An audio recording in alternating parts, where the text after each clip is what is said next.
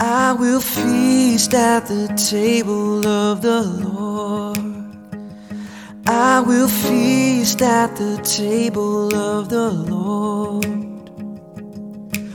I won't hunger anymore. Welcome to the table. You are listening to the Kingstown Communion podcast with lead pastor Michelle Matthews. The Kingstown Communion is a new United Methodist church existing to gather people into communion with Jesus Christ through courageous conversation, creative community, and collaborating for the common good. For more information about upcoming events and opportunities to serve, visit our Facebook page, facebook.com forward slash Kingstown Communion. We're glad that you're listening along with us. If you live close by, we hope you'll join us for worship in person. And if you ever feel so inclined to help us by giving financially, you can do so on our website, kingstowncommunion.net.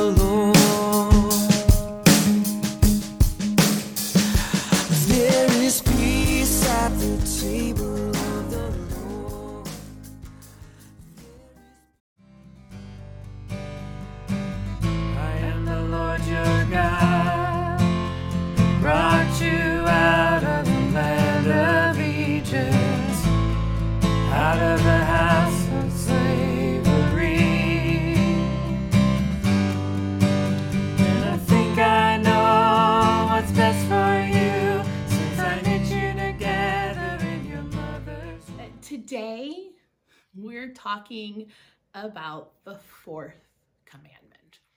It reads Remember the Sabbath day and keep it holy. Sabbath, it's a good thing. Exodus reminds us that even God rested. Uh, Deuteronomy tells us that our rest from our activities in the world uh, connects us to a God who delivered us out of slavery. Methodist doctrine even instructs us that the Lord's day should not be profaned by ordinary work and that rest is, is necessary for both body and soul. The fourth commandment is a commandment uh, about Sabbath. It's a commandment about rest. It's a commandment about the worship and praise of God. The fourth commandment commands us to remember. And yet, the fourth commandment is, as well, it's the commandment we have the, the easiest time forgetting. I mean, who among us right now it takes a full 24 hours of Sabbath every week? Don't be shy. Go ahead and comment in the feed right now if that is something you do as a practice. Did you did you post? Well, don't feel bad because you'll notice I I didn't raise my hand or, or post either. And yet I've always been perplexed by this. Why is it that the fourth commandment is relegated to the nice to have but not necessary to do category of the Bible? I mean, when we look at the the other 10 commandments, we can we can pretty easily get behind them, right? I mean, you shall not murder, you shall not steal, you shall not take the Lord's name in vain. I mean, ostensibly, we can back these, right? I mean, we might struggle with not taking the Lord's name in vain, but it's not like we don't bother trying at all. And yet, when it comes to Sabbath, we are really, really good at not even thinking about it. The fourth commandment might very well be the easiest commandment to break without feeling guilty. And I've always I've always wondered why why that is. Well, I think that the story of Elijah that we find in, in 1 Kings chapter 19, verses 1 through 15, might tell us why. You see, Elijah is a prophet, and, and God gives him some pretty heavy messages to deliver. In fact, they are so heavy that they cause Jezebel to threaten him with certain death. This this makes Elijah scared. I mean, he panics, and, and after he panics, he runs, and, and he runs far into the wilderness, and, and he keeps on running uh, until he just can't run anymore he finds this old broom tree with its its dense extended branches creating this really shady spot and, and elijah basically collapses underneath it he's exhausted he's thirsty he's he's hungry and taking stock of the situation that he is in he realizes just how desperate it actually is. And he asks God to kill him. Exhausted, Elijah falls asleep. And then something really amazing happens the way it usually happens in, in the Old Testament. An angel wakes him up and, and gives him food to eat and, and something to drink. Elijah's still exhausted though, and he falls back asleep. Sometime later, the angel wakes him up again and, and tells him to eat and, and drink. And, and this fortification renews his energy and his strength. And then it becomes a super viral meme that is shared all over Facebook. This is your gentle reminder, the meme says, that one time in the Bible, Elijah was like, God, I'm so mad, I want to die. So God said, Here's some food. Why don't you have a nap? So Elijah slept, ate, and decided that things weren't so bad. The meme concludes Never underestimate the spiritual power of a nap and a snack. It's a it's a sweet interpretation of the story. It really is, but I think we lose something really important if we think that a nap and a snack is is all that that Sabbath is. Rest is rest is important. I, I don't want you to get me wrong, but there's something else happening in, in this particular story of Elijah that that really asks for that, that begs for our attention.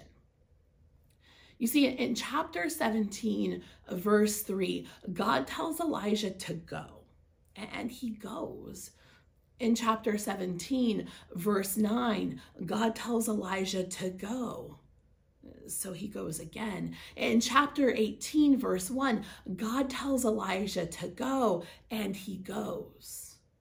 But then he starts to riff on the word of God. He he gets he gets ostentatious. He he he gets a little over the top. He he improvises. He orchestrates this really grand show saying that he alone is the only prophet of Yahweh left. And then and then he kills 450 prophets of Baal and 400 prophets of Asherah. And when Jezebel hears what he did to her prophets, she threatens him with a similar death and that's what causes him to panic and, and, and to run.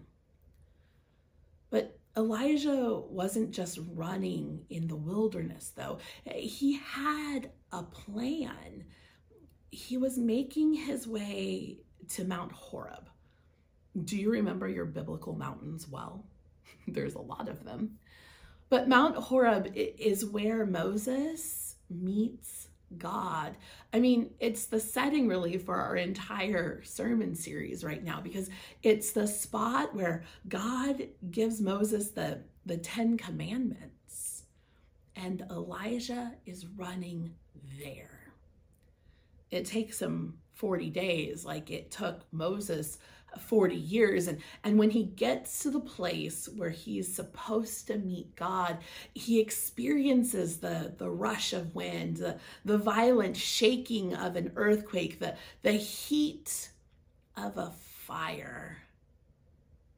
And then he experiences silence. And in that silence, the quiet voice of God asks, What are you doing here, Elijah? You see, this isn't where God intended Elijah to be. It is, however, exactly where Elijah intended to be. It's where he figured God would meet him. The, the sole prophet who had been so zealous for God. Zealous. Do you know who else is zealous in the Bible? God. Zealousness is a God like quality. And, and this isn't the first time Elijah implies his God likeness in chapter 17, verse 1, Elijah tells the people that there won't be rain in the land except by his word. In chapters 18 and 19, he acts independently of God. And in chapter 19, he ignores God. Did you hear that in our scripture today? You see, Elijah makes it to Mount Horeb, and in verse 11, God tells Elijah to go stand on the mountain. And Elijah only goes to the mouth of the cave. God gives Elijah a direct command, and Elijah ignores it. You see, Elijah fancies himself a, a modern day Moses and, and certainly sees himself as a, a unique and, and special prophet who's completely set apart and, and set apart alone from anyone else. Despite the hundred prophets that Obadiah saved, or, or even Obadiah himself in the story, Elijah sees himself as the only one in, in his story. You see, no one loves God the way he loves God. No one understands God the way he understands God. No one is like God the way he is like God, except for maybe Moses. And so he is expecting to meet God the way Moses met God. And, and Elijah thinks he's going to get this, this amazing revelation after all, on, on Mount Horeb, Moses received the Ten Commandments. So, what special message then is this most special messenger going to be entrusted with this time? Well, the wind comes and goes, and God, God is not there. The earthquake comes and, and goes, and God is not there. The fire comes and, and goes, and God, God isn't there either. God, though, is in the silence, in the still small voice that Elijah has to strain to hear. And for the second time, God asks, What are you doing here? Elijah. This is the second time that God asks Elijah to realign himself with God, with God's priorities, with, with God's plan. But for the second time, Elijah just rattles off how special he is and, and how he needs a special favor from God.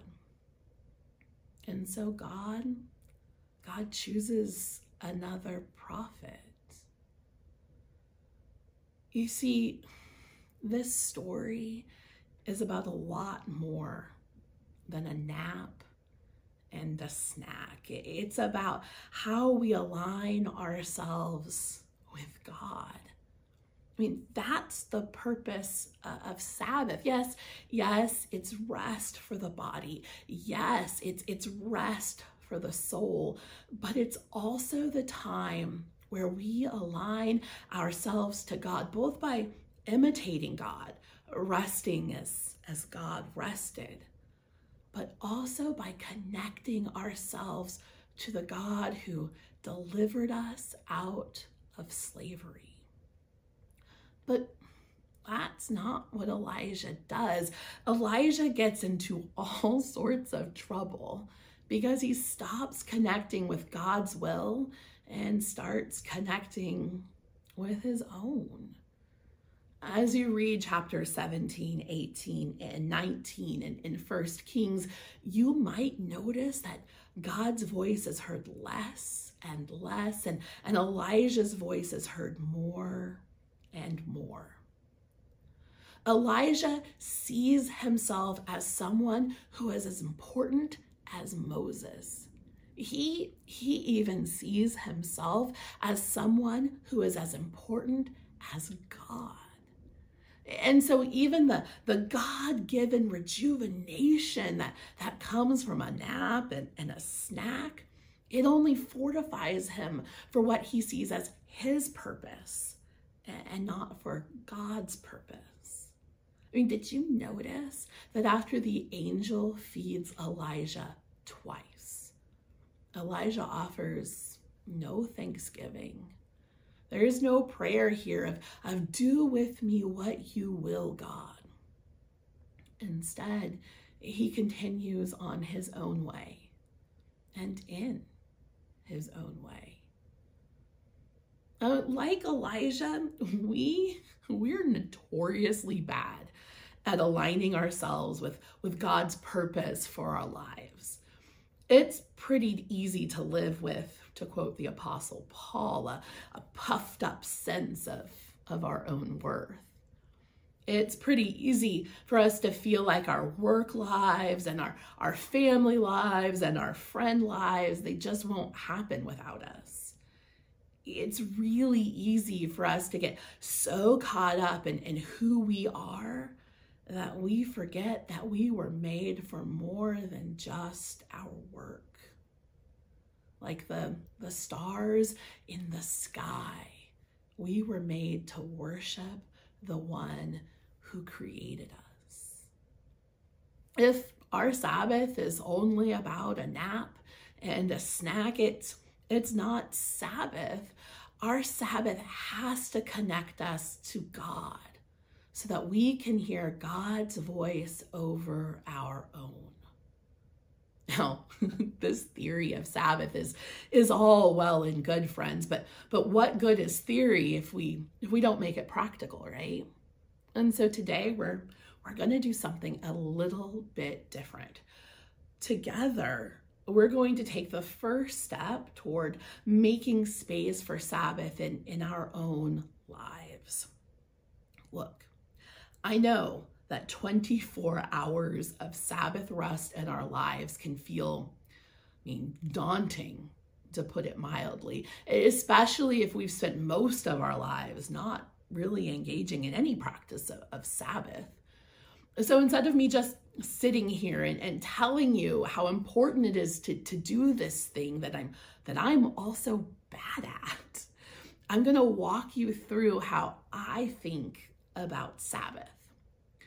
Now, when I feel overwhelmed by something, my mom's favorite thing to say to me is, "Well, you can eat an entire elephant one bite at a time." And and she's right. And and it's actually the same the same with Sabbath. What you're looking at right now is a week laid out day by day, with each day broken up into two hour increments.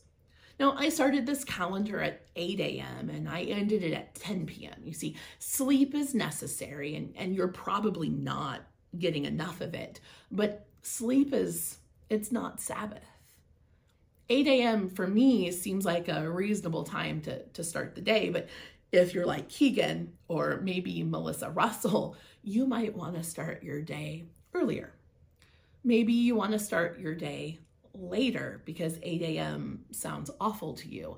You can adjust your times to make sense in, in your own life. Don't don't get too hung up on what I have here. You make your calendar yours. But I want you to look over your week and find a few two hour blocks that you can start with. When can you take time to, to rest in God? Now, here's a great hint worship, generally when we're in person, is about an hour. What happens if you take the hour before church or the hour after church, too? Sunday is a good day for this. Now, as you're thinking through your schedule and, and how you can carve out a, a two hour block of time for Sabbath, I, I encourage you to remember that Sabbath is not just a snack and a nap. I mean, it can be a snack and a nap, but if that snack and a nap don't point you to God, then it's really just a snack and a nap. A friend of mine has started a habit of going and hiking in the mountains every single Saturday. That's her Sabbath every Saturday, even in the winter. She finds rest for her soul in creation, where God also rested. For me, reading is one of the ways my soul finds rest and renewal. So every Saturday, when Keegan has his music lesson, I sit in the Panera across the street and read a book that helps me orient myself to God's voice. Right now, because of the series that we're in, I'm reading the, the Ten Commandments by David Hazony.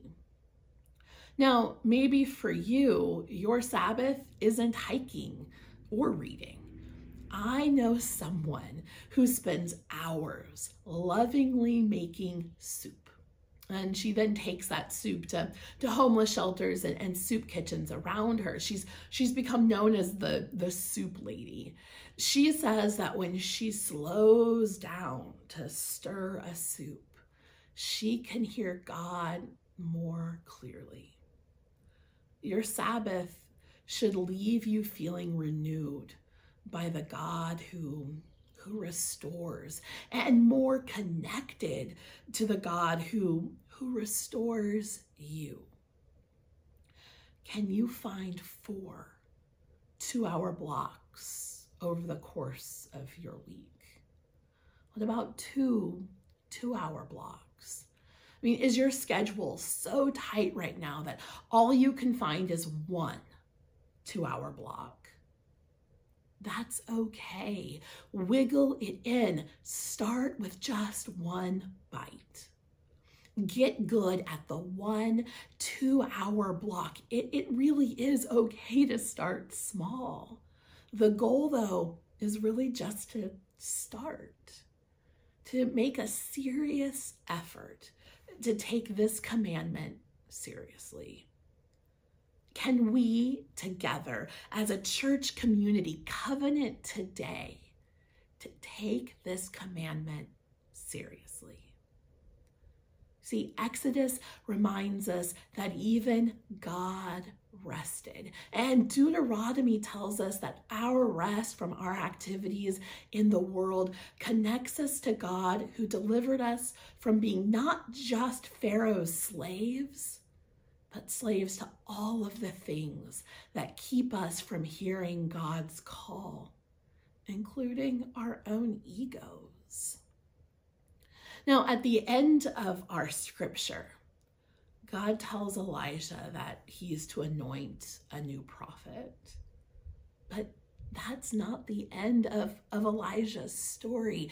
Remember, our God is, is a God of redemption of second chances, of, of grace and, and of mercy. Elijah, having listened to God, ascends to heaven in a golden chariot, still beloved by God. You don't have to have ever done Sabbath well. You you may even stumble as you you figure out how to make Sabbath a, a commandment that you you take seriously. But friend, like Elijah, even as you stumble, you are still beloved by, by a God who redeems you and, and who will restore you, just as God redeemed and, and restored Elijah. And for that, truly, thanks be to God. Will you pray with me?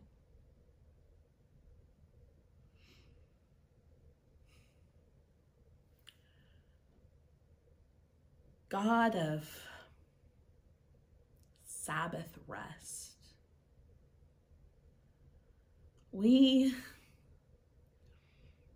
we come to you and we confess that we have not taken this commandment seriously. That we have put it in the category of nice to have, but not really necessary to do. And by doing that, we have lost sight of you and have struggled to hear your call and have replaced your will with our own will. God, today as as we covenant together as a community, as as your church, help us become the people that you have called us to be. Help us to find the ways in which we can be like you, resting also. And guide us as we find the ways in which you have made us responsive to your call so that we, like the stars in the sky, know that we were made to worship you.